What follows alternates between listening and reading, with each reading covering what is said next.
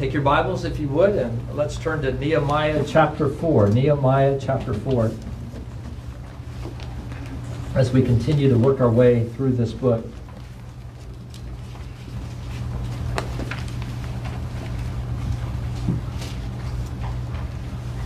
Now, when Sanballat heard that we were building the wall, he was angry and greatly enraged, and he jeered at the Jews. And he said in the presence of his brothers and of the army of Samaria, What are these feeble Jews doing? Will they resort it, restore it for themselves? Will they sacrifice? Will they finish up in a day? Will they revive the stones out of the heaps of rubbish and burn ones at that? Tobiah the Ammonite was beside him, and he said, Yes, what they are building, if a fox goes up on it, he will break down their wall, their stone wall. Hear, O our God, for we are despised. Turn back their taunt on their own heads and give them up to the plundered in a land where they are captives. Do not cover their guilt and let not their sin be blotted out from your sight. For they have provoked you to anger in the presence of the builders. So we built the wall, and all the wall was joined together to half its height, for the people had a mind to work. But when Sanballat and Tobiah and the Arabs and the Ammonites and the Ashdodites heard that the repairing of the walls of Jerusalem was going forward and that the breaches were beginning to be closed, they were very angry. And they all plotted together to come and fight against Jerusalem and to cause confusion in it. And we prayed to our God and set a guard as a protection against them day and night. In Judah it was said, The strength of those who bear the burdens is failing. There is too much rubble. By ourselves we will not be able to rebuild the wall. And our enemy said, They will not know or see till we come among them and kill them and stop the work. At that time, the Jews who lived near them came from all directions and said to us ten times, You must return to us. So, in the lowest parts of the space behind the wall and open places, I stationed the people by their clans with their swords and spears and bows. And I looked and arose and said to the nobles and to the officials and to the rest of the people, Do not be afraid of them. Remember the Lord, who is great and awesome, and fight for your brothers and your sons and your daughters and your wives and your homes. When our enemies heard that it was known to us and that God had frustrated their plan, we all returned to the wall, each to his work. From that day on, half of my servants worked on construction, and half held the spears, shields, bows, and coats of mail. And the leaders stood behind the whole house of Judah, who were building on the wall. Those who carried burdens were loaded in such a way that each laborer on the work, excuse me, labored on the work with one hand and held this weapon with the other. And each of the builders had his sword strapped at his side while he built. The man who sounded the trumpet was beside me. And I said to the nobles and to the officials and the rest of the people, the great the, excuse me, the work is great and widely spread, and we are separated on the wall, far from one another. In the place where you bear the sound of the trumpet, rally to us there. Our God will fight for us. So we labored at the work, and half of them held the spears from the break of dawn until the stars came out. I also said to the people at that time, Let every man and his servant pass the night within Jerusalem, that they may be guard for us by night and may labor by day. So neither I, nor my brothers, nor my servants, nor the men of the guard who followed me, none of us took off our clothes. Each kept his weapon at his right hand. The grass withers, the flower fades, but the word of our God endures or stands forever. You may be seated.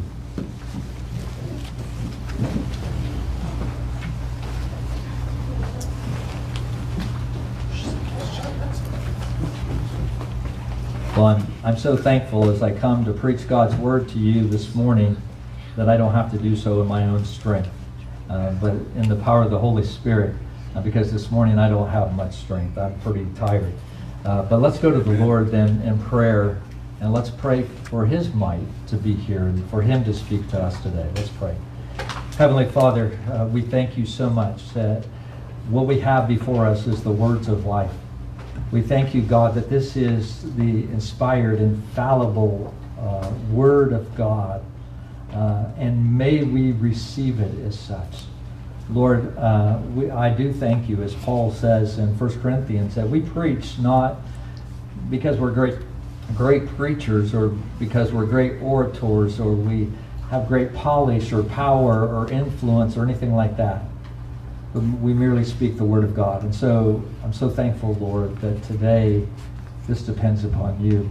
And I pray for you to speak to us as your people and for you to work in our hearts to receive that word, Lord, by faith and to obey it, to draw comfort from it, Lord, to be encouraged, uh, Lord, to turn our eyes to you. We thank you and pray this in your name. Amen.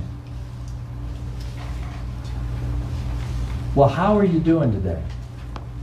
You know, if, if uh, people ask you that question after church, I would say 99% of the Christians say, I'm fine. Do you guys know what fine means? Fine means frenzied, insecure, neurotic, and exhausted, right? And if we're honest, I think that's oftentimes the way we feel. Even though people say, "How are you doing today?" "Oh, I'm fine." You know, you may have had the most terrible week in the world, and yet, you know, we just always say that we're doing fine. But the reality is, even as God's children, we struggle with weariness. We struggle with discouragement. We struggle with fear, and we feel overwhelmed. Uh, oftentimes, we feel the weight of the world on our shoulders. Now, not everyone feels that way, and, and not all the time, but I would say many times we feel that way. And there may be some of you who are here today that say, Oh, Pastor Rick, that's where I live my life, is right there, under the weight of the, the uh, world on my shoulders. Um, and it, it just happens for us as Christians. It's part, actually, of the Christian life. And Sarah Ivill, who's an author, she's a women's speaker, uh, she was sort of describing a time in her life where, where she was struggling. And she said, I, I felt like I had a great cloud hovering over my head that I had to constantly push back. I don't know if you ever have felt like that, where there's just these times where there's this cloud hanging over you and you don't really even know why. Well, Sarah goes on and she said, It seemed like a cloud of opposition from the world, tempting me to think that I was failing at worldly success, uh, that I would doubt from my own flesh that I should continue in the work that the Lord had given to me. A, a cloud of lies from the enemy taunting me. And, and she said, What's so bad about all this? She goes, Initially, she goes, It didn't even make sense. She said, The, the time in which I was going through this, was a season of great ministry. The Lord was using her in many ways at that point in her life, she said, to see the kingdom of God built up in her teaching, and her speaking, and in her writing. Uh, but she said, despite that, she said, but I keenly felt the world closing in around me like a tempestuous ocean, my own flesh devouring me like a silent killer, and the devil prowling around me like a roaring lion. Don't we all feel like that at one time or another? And if you do, I just want you to know you're, you're not alone. You're in good company in this crowd, right? Uh, last week, uh, we looked at Nehemiah chapter 3, and we considered how God calls his people to do his work. And in Nehemiah 3, that work was the rebuilding of the wall in the New Testament church, we see that that really sort of translates over into the way that we as God's people are called to use the gifts and abilities that the Lord has given to us to do the work that God's given us to do in the church and, and outside into the community. Uh, to do those uh, good works that Ephesians 2.10 talks about that God has given us. And so we sort of come to the end of Nehemiah chapter 3 and while it is a list of a lot, lot of names and places and stuff that are hard for us to pronounce, we sort of get to the end of that chapter when we understand what it's about about how God's people work together, trusting the Lord, they had godly leadership and stuff, and you just sort of want to say, Go team! This is awesome! It's neat to see God's people doing His work. But what do you do when you face opposition? when life kicks you in the teeth, when the, when the trials in your life just keep coming at you like wave after wave in the ocean uh, to knock you down. I think there's enough people here that have been to Florida or places like that and been in the ocean, you know exactly what I'm talking about. It's hard to stand against those waves when they just keep, you can stand against one or two, but when there's a whole bunch, it's sometimes hard to do that. What do you do when discouragement sets in and worry begins to take root? Well, today we're going to, to see that very thing happening as the people continue the work on the wall. And, and it causes us to ask this question how are we to think and what are we to do when opposition comes our way? Uh, especially as we're serving the Lord and seeking to honor Him. And the first thing I want us to see from our text today in verses 1 through 8 is that opposition is inevitable. Opposition is inevitable. Kids, that means you can't avoid it. It's going to happen. It's part of life. And we see this opposition sort of mounting in these verses that we have before us. Um, but before we look at our text today, let me just uh, read to you, if I could, a few verses from Acts chapter 14, uh, verse 21 and 22. Acts 14, 21 and 22. Paul and Barnabas have been preaching, uh, and they have seen many people come to faith in Christ. Uh, they leave the town that they're in, and they go back through the different towns where they've already preached. They go to Lystra and Iconium and Antioch, and uh, the text says that they went there strengthening the souls of the disciples, encouraging them to continue in the faith, and saying that through many tribulations we must enter the kingdom of God. In other words, they were saying to these young baby Christians uh, that there's going to be opposition in your life. That's part of what it means to be a Christian. There will be opposition. And so, as you prepare to run the race that is set before you, like Hebrews 12 talks about, he says, I want you to not be discouraged. Also, I think what Paul wanted them to understand is that they, he didn't want them to draw false conclusions. Because sometimes don't we draw the conclusions that oppositions in our life signals God's disapproval of us. You know, when we're being opposed, when we're struggling, when we're going through trials, we can sometimes think, oh, Lord, you know, what is wrong? What do I need to change? And so we're looking for things to be different. Um, and we draw that conclusion uh, that opposition, that a lack of opposition means that God has favor with us. When the truth of the matter is, oftentimes it's the opposite that it's true. That even with, with those that God loves, there is that opposition. And we see this in Nehemiah chapter 4, verses 1 through 8. As the people are walk, working on the wall, then opposition begins to arise. And it comes from various sources and it comes in different forms. And I want to look at those just a minute, if I could, this morning. The first thing we see in verse 1 and 2, is, and 3 actually, is that there's words of discouragement. Words of discouragement. Uh, verse 1, it says, Now when Sanballat heard that we were building the wall, he was angry and greatly enraged. Now, have you ever thought about this? We're going to actually come across that verse again, or that phrase again in this chapter. Did, have you ever thought about the fact that those who hate the church are enraged and they're greatly angered? Uh, do you ever think about how much Satan hates the church? And so here he is, greatly enraged in anger, and it says, and he jeered at the Jews. Kids, that means he scoffed at them, or he mocked them, or he, he made fun of them.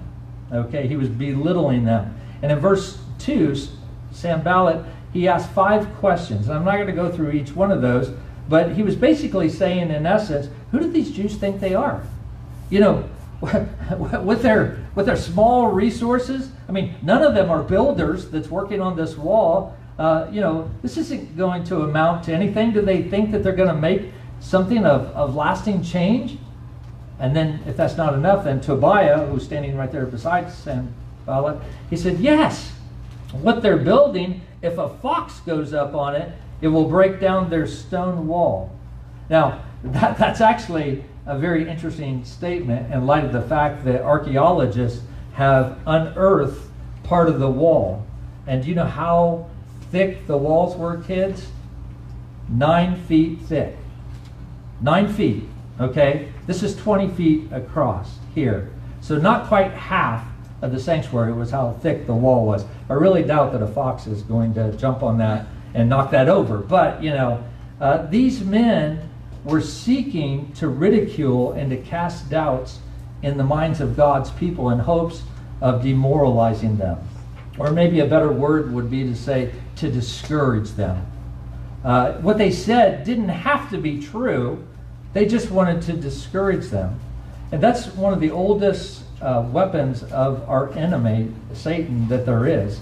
I mean, just think about 2 Kings chapter 18, uh, when Rabshakeh, uh, the commander of the Assyrian army, came to Hezekiah, and he came up to the wall. Kids, picture him standing outside the wall, and he's speaking to the nobles, the officials on the wall. And, and basically, he's talking smack. You know, he's saying, "Well, we're just going to take and rip your city down, or we're going to kill you guys." And you know, and he's just sort of going through all this stuff. And and the nobles on the city wall realized that these words are really causing the people of Israel to fear. And so they actually say to him, Hey, why don't you quit speaking in Hebrew? Why don't you speak in your tongue? We actually understand your language um, because they didn't want the people to be afraid. Uh, because that's a common tactic that, that Satan uh, oftentimes uses. He doesn't really oftentimes come and attack believers head on. That draws too much attention to himself. And if Satan did that, then we would be more on our guard. But rather, he likes to approach us subtly. He, he likes to whisper in our ears. And what, what he says doesn't have to be true. And neither does Satan feel like he has to justify his arguments or anything. All he has to do is simply plant seeds of doubt and worry and half truths in our minds uh, to take root and to grow. That's all he, he needs to do. And it's this kind of ridicule and intimidation that has always been something that the church has faced. And that's what's going on here in Nehemiah's day with these two uh, uh, leaders. Now, if that doesn't work, then oftentimes the opposition uh, begins to intensify. And that's what we see in verses 7 and 8. Uh, but when Sanballat and Tobiah and the Arabs and the Ammonites and the Ashdodites uh, heard that the repairing of the walls of Jerusalem was going forward and that the breaches were beginning to be closed, here you go again. They were very angry. And they all plotted together to come and fight against Jerusalem under the cause and confusion in it. Brothers and sisters, don't be surprised when those who are enemies of the gospel become angry with you. Because the reality is they're not really angry with you, they're angry with God. Okay? And they're just taking it out on you because you're his child. Uh, we, we have uh, had too much favor in our culture as a church. The church has been uh, used to in, culture sort of speaking positively about it. Of course, we're seeing that shift. And that's not necessarily a bad thing because I think in the church we have sort of compromised because of that. But as we face more and more persecution and hostilities towards others, we need to just understand that is the way that it is uh, with Satan and God in that battle. So anyway, what we see here though is Sanballat and Tobiah, they're, they're rallying together these leaders to oppose the Jews, and they're plotting together to fight against Jerusalem. Now, that's exactly how opposition works, is it not? Uh, that it's, it comes oftentimes uh, from different directions. That when we encounter opposition in the Christian life, it's not just one thing that opposes or two things, but it's oftentimes multiple things coming from many different directions. Maybe there are some that are here today that are feeling exactly that. That this week has been that kind of week where Satan has been coming at you from multiple directions. It sort of reminds me of that scene in Lord of the Rings and I'm no Lord of the Rings expert, so if I get this a little wrong, those of you that are, please forgive me. But it, as I remember it happening, uh, you know, it's that battle at Helm's Deep, right? And you see the orc army that's coming up to, to Helm's Deep, and you know, with this uh, sort of this pitiful group of people in Helm's Deep, and this mighty army of the orcs come up, and you think, wow, that is an incredible army. And then the camera sort of scans back, and you're like seeing all these other armies coming and joining them from all the different places, and you're going, whoa, Okay, yeah, now that's an army, and that's terrifying. And that's sort of the idea that's that's happening here. That that the Jews that it's not just a, a few armies coming against them, but it's many armies. But we need to understand that no matter how intense the opposition is, the believer is not without hope. You know, if opposition is inevitable, and it is in the Christian life, then we need to understand that equally as true is the second point that prayer is crucial. That prayer is crucial. You know, in the face of the most serious opposition that he'd ever faced, what does Nehemiah do? But he takes the matter directly to the Lord. Look at verses 4 and 5. He pleads to the Lord. And then in verse 9, that we'll look at in just a minute, then uh, he also prays again, but also the people do as well. But verses 4 and 5, he says, Hear, O our God. Now, it's interesting. There's, there's no, there's no uh, description here. You know, it just, you know, last thing you see, Tobiah is talking about how a, a fox is going to knock down the wall. Then it doesn't say, oh, and Nehemiah prayed, prayed, and this is what he prayed. It just goes right into the prayer.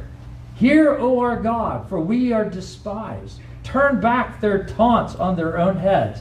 He's talking about that, uh, that temptation that uh, and uh, Tobiah are coming against the people to dishearten them, to discourage them. You know, you, you hear the phrase, sticks and stones will break my bones, but words will never hurt me. That's not true. And kids, you know that. When people say things, it hurts a lot. But, but even more so when somebody is seeking to dishearten you, those words are oftentimes uh, very powerful. And so he's praying, turn back their taunts on their own heads and give them up to be plundered in a land where they are captives. Do not covet their guilt, or excuse me, cover their guilt, and let not their sin be blotted out from their sight. For they have provoked you to anger in the presence of the builders. Now, you may notice something here. Uh, if you're a stu- student of the Bible, this is an imprecatory prayer. Now, for those of you that may not know what an imprecatory prayer is, it is a prayer where you invoke a curse upon your enemies. Okay? And you're like, wow, Pastor Rick, that doesn't sound very biblical. And I think in the American church, uh, we oftentimes would say that because we want to focus only upon God's love and upon His grace uh, but God is also a God of justice. And, and he calls for that justice at times. And so we see David praying imprecatory psalms in places like Psalm 55 and Psalm 69 and Psalm 109 and many other places in the Psalms as well. And so here Nehemiah is doing the same thing. Here is Sanballat and Tobiah. They're seeking harm to God's people. But, but Nehemiah doesn't pray because these men are opposing him, or even because they're opposing God's people, but because he's, they're opposing God himself. If you remember back in Nehemiah chapter 2, verse 20, where it talks about the work of the wall, the rebuilding of the wall, it defines it as the Lord's work. That this is what God wants. And so for them to oppose this work, they're opposing God. And so Nehemiah prays that justice would be carried out in a situation where God's enemies sinned against him.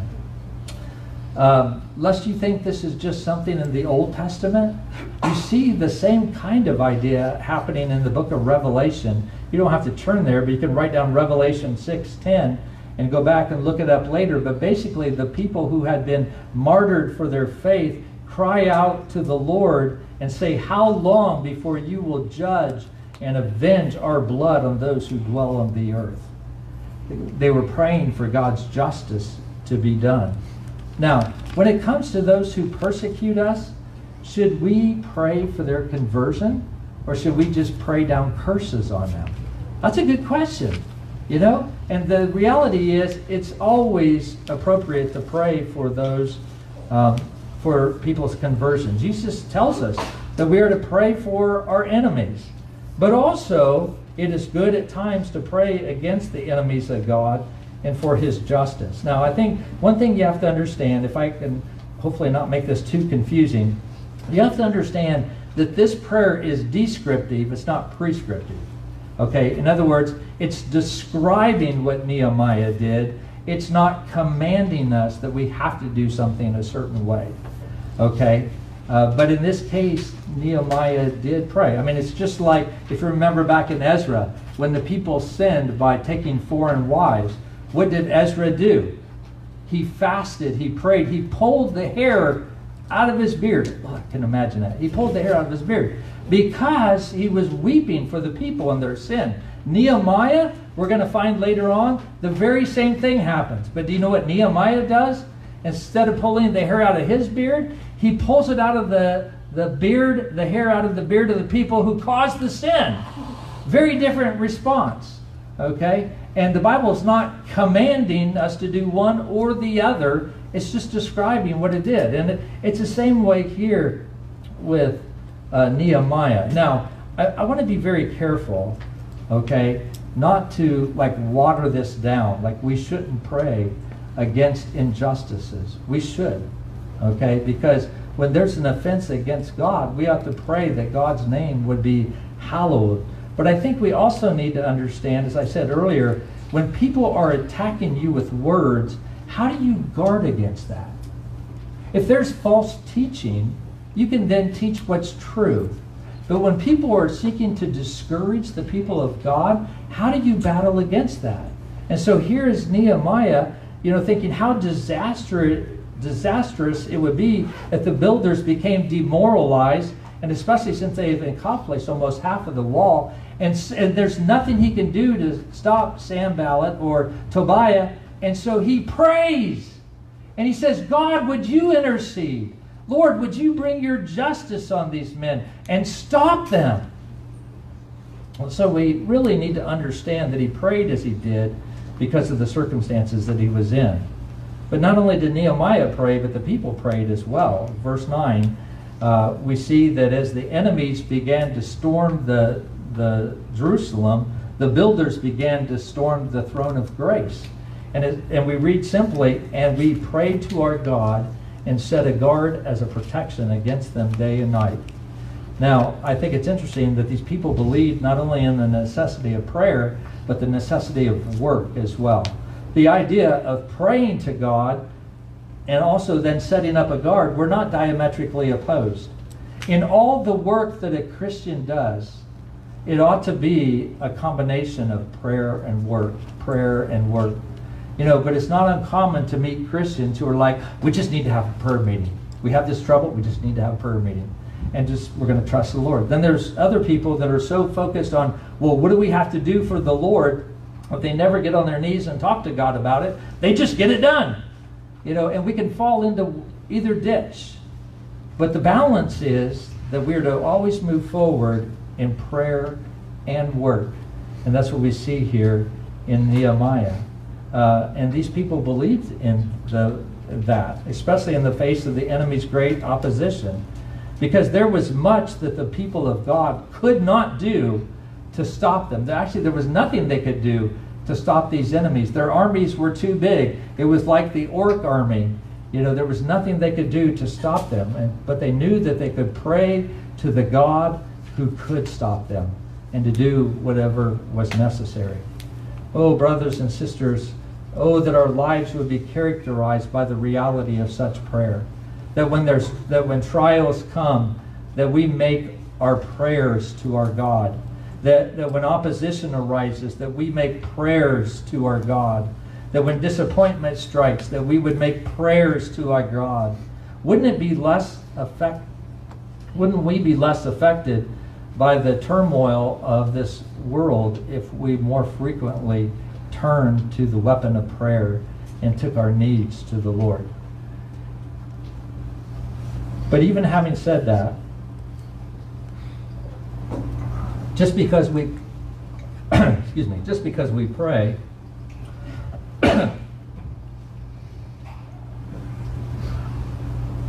bones in that water. Um, just because we pray doesn't mean that all of our troubles go away. Uh, even in the midst of prayer, opposition continues. Look at verse 10. And, and it's really interesting, it's, and, it, and it's really sad, actually, that in verse 10, the opposition comes not from the enemy, but from Judah, from the people of God themselves. Uh, soldiers uh, say that friendly fire hurts the most. Whenever a soldier is killed by someone on their own side, the pain of that is so much worse than if the enemy shoots them. And it's very true. And, and that's what we see here with Nehemiah. Here he is watching these enemies who are saying that they're going to attack the city, and he's uh, being very careful to keep an eye on them. And then here on the inside is Judah, who's saying in verse 10, The strength of those who bear the burden is failing. There's too much rubble. By ourselves, we will not be able to rebuild the wall. You see, this is the, the nagging voice of doubt that oftentimes raises up. You know, the people of God are beginning to say the same thing that the enemy was saying, right? Uh, not the same words, but the idea was getting across. And they were picking up on this. So we can't do this. We're, we're too small. We're weary. There's nothing we can do. The burden is too great. And then on top of this, in verse 11, it says, And our enemies said, They will not know or see it till we come among them and kill them and stop their work. And so it's like Nehemiah is surrounded with enemies and also with doubters. And it's if that's not enough, then in verse 12 we read, And at that time the Jews who lived near them came from all directions and said to us ten times, You must return to us. In other words, they, they kept nagging Nehemiah. They kept coming to him over and over and over and pleading him to stop building the wall so that Sanballat and Tobiah and the other rulers would leave. There's some commentators that believe that what's happening here is, is that these, uh, these leaders are coming to these people and saying, you know, your, your uh, family may be working on the wall, but, you know, we're going to kill you uh, if they continue to work on the wall. So they wanted Nehemiah to stop. And so they called for a surrender, to, to surrender to the enemies of God. Now, there are times when the people of God have great faith and they rise to the occasion, right?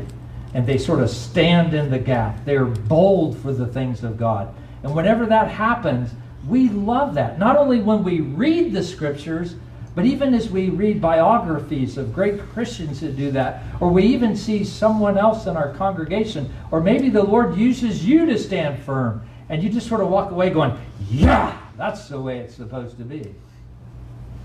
And then there's the other 99% of the time, right?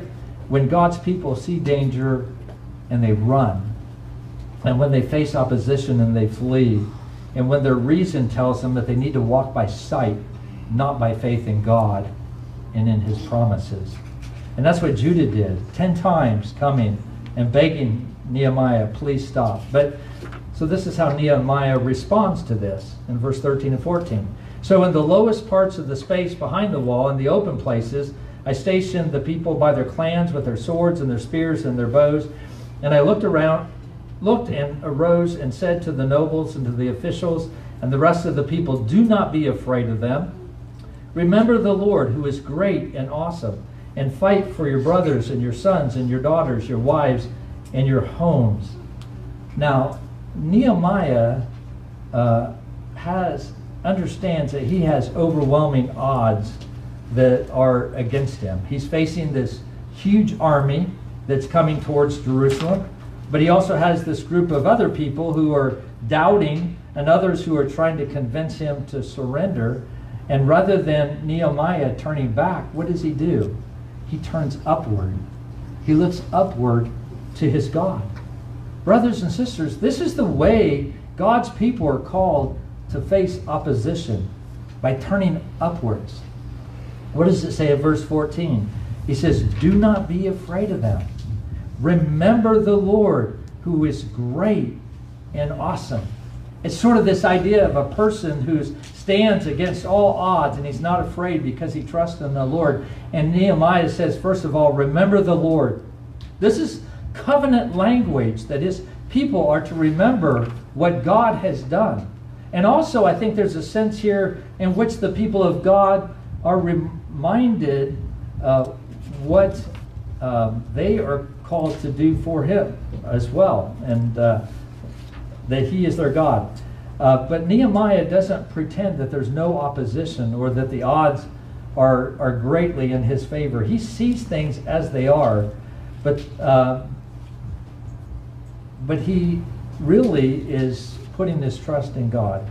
Um, and that's why Nehemiah not only says, Do not be afraid of them, remember the Lord who is great and awesome, but he goes on to say, and it really, uh, well, before I read what he says, this is almost like a scene out of a movie, right? I mean, if you if you think about it, you could almost see Nehemiah sitting on a horse. Of course, I don't know if he was or not, but you know, you could almost see him sitting on a horse. He's looking at his people. They're all tired from working and and their their eyes are sort of shaky and and he says to them, "Do not be afraid of them. Remember the Lord who is great and awesome, and fight for your brothers and your sons and your daughters and your wives and your homes. And you can almost hear someone in the crowd say, For Narnia! right? I mean, that's almost what you expect to hear. Only they would have said, For Jerusalem!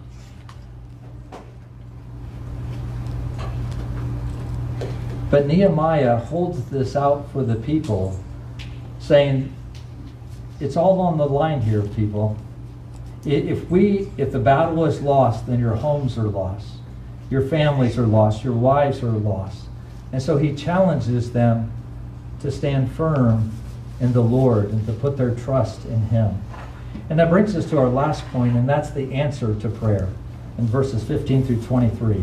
The answer to prayer. And we see this answer to prayer first uh, when the people return to work in verse 15. Uh, uh, and not only that, but then we see that God frustrates the plans of the enemy. Now, we don't know what the plans were, it doesn't really give us those details, but we do know that God thwarted those. And then there's this long description beginning in verse 16 of the work. And it, but it begins this way For that day on, half of the servants worked on construction, and half held spears and shields and bows and coats of mail. And this shows that Israel was all in. That when he when Nehemiah called them after prayer to follow the Lord and to trust Him, that they were saying, Yes, we will trust the Lord. And so the work of the Lord continues. Half the people working, half the people protecting like an army. Some people were actually doing their work with one hand and carrying a weapon with another hand. And standing beside Nehemiah is a man holding a trumpet. And you might ask, well, why is that? Well, that's because the people were spread out everywhere, and there were some places where the wall wasn't quite as high, and so they were very vulnerable. And so the plan was, is if you hear the trumpet, rally to that point so that they could fight. But I think it's interesting what he says at the end of verse 20. He says, Our God will fight for us. Our God will fight for us. Through this whole thing, Nehemiah has trusted that God is the one that will continue his work, that God will be the one that will be with his people. And because he is with his people, they can do the work that he's commanded them to do. And so they work, and they went from early morning till the stars came out, verse 21 says. And then finally, Nehemiah says in verses 22 and 23 Let every man and his servant pass the night within Jerusalem, that they may be a guard for us by night and may labor by day. So neither I, nor my brothers, nor my servants, nor the men of the guard who follow me, none of us took off our clothes. Each kept his weapons at his right hand. In other words, kids, they slept in their clothes because they wanted to be ready. If the enemy showed up, they wanted to be able to get up and fight. You see, the people were not only in, but they stayed in. They were persevering. This was a long and a continuous battle. And there are some of you who are here today, and you have been in a long and continuous battle. And you are weary, and you are tired, and you are struggling. And in one sense, you know, the chapter ends uh, sort of unresolved. Uh, the chapter ends with Nehemiah and the people armed for battle while they're doing the work and they're not taking much of a break. But you know what? This is a beautiful portrait of the church. You may say, well, how is that, Pastor Rick? Well, you know, every story in the Bible is a part of a bigger story. And in many ways, what we see here is a portrait of the plan of God and the people of God and the enemies of God. And Nehemiah 4 is not merely about Sanballat and Tobiah versus the Jews and the rebuilding of the wall, but it's really part of a much larger battle, a much larger story. Why is that? Well, because there has always been opposition towards the people of God and the plan of God ever since the beginning. From the very beginning of the Bible, God introduced a plan for his people, and there have always been those who have uh, been against it. And Sanballat and Tobiah, they just represent a dark league that stands against God and his people. Not only uh, in a frontal attacks, but also in through confusion and through discouragement. But what is it that discourages us the most in the church? What is it that hinders us most in the church and the work of God? What is it that causes us to back away and to retreat when it comes to the work of ministry in the church? Let me suggest to you that it's typically not the attacks of the enemy, but it's often the friendly fire. It's the attacks from within the church that causes more trouble than anything. The scoffing that Sanballat did in verse 2 started coming out of the mouths of the people in verse 10. Uh, the threats that Sanballat made in, in verse 11, the people believed and acted on in verse 12. And so they were, in one sense, sort of being used of the enemy even within the household of God, to cause dissension and struggle and to really bring opposition, to give up, to quit, to surrender, to go home.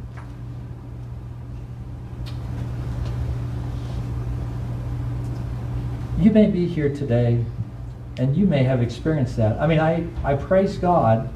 I've not seen that in our church. I actually pray against that a lot. That God would give us unity, He would give us a sense of oneness and peace. And I think the Lord has answered our prayers. That's not to say we will never struggle with that. But you may be here today and you maybe you're going through that.